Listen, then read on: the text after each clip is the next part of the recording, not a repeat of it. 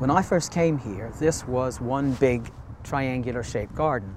Since then, we've had um, residents come in with different levels of ability and different levels of need. The first thing right off the bat was that we needed to have two gardens. One big garden for everyone didn't work for everyone. The problem was that we had people coming from one side, coming across into another community, mixing with people with different needs, and it created a bit of difficulty. So then staff would keep the, the door locked. Now the doors are all open. That's main criteria for the design of the garden is it's got to be an open door policy. So you have to design it in such a way that staff can leave the door unlocked. And people can independently use it or they can use it supervised. When you walk into a garden, a person with dementia needs to have an idea of what can possibly happen and what they can do. The message from the landscape and from the design is not that it's an institution, but it's a place that is user-friendly and you're encouraged to engage and do things. And so I think that if you set the tone in the environment that this is some place where everything that you see, you're welcome to get on and do it, then that's the sort of message that the space really has to put across. You need to make sure that the environment enables people to do as much as possible for themselves. You've got to have a productive garden. And that's one thing that was not here. And that's something that I've changed. I've got fruit trees, I've got rhubarb.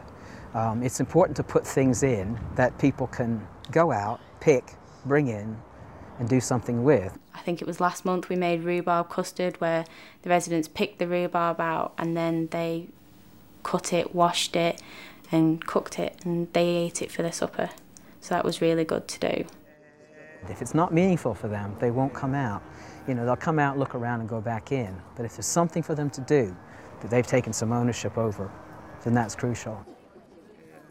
We have animals here, so obviously if you're outside and you've got animals, then that's something that needs your TLC.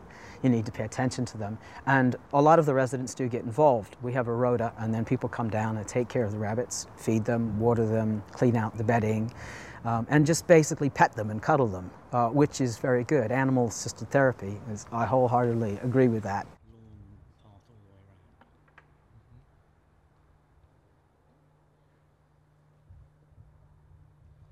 The color and the contrast comes from nature.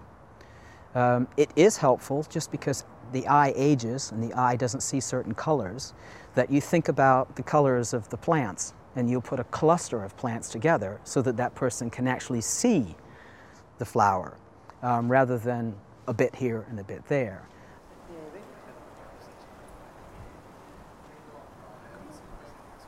You do still need a way to walk your way through the garden to bring you back basically from where you started. So that's one of the basic design criteria that you'll always see in a book, right? You need a circular route. But that doesn't mean it needs to be a racetrack. And it doesn't mean it needs to be all exactly uniform. So I work with a hierarchy of paving. I've got wide areas, I've got narrow areas, and when you walk into the narrow areas, that would cause you to slow down and to have a look. And so those narrower areas are places that have lots of interesting, rich planting along both sides. And then you've got benches all the way around the garden, so if they get tired halfway walking around, they can just sit down and relax.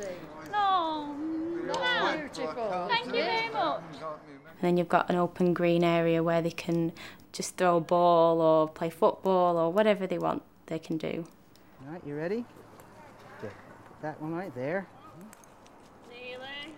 Because I had to divide it in half, I also took the opportunity to build a very interesting and permeable connection between the two.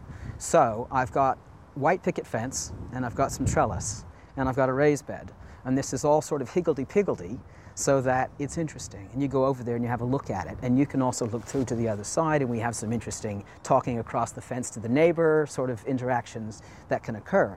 And if you had just thought, we need to divide the garden in half, boom, just put in a dead straight fence that no one can see through, you're actually creating all sorts of psychological, not good. if you look out there, you would feel trapped. People with dementia can develop new interests and I think that actually the value of nature is to provide the opportunity for creativity in a way that it hasn't been done before. I mean, it's, it's not rocket science to make a really good garden for people with dementia.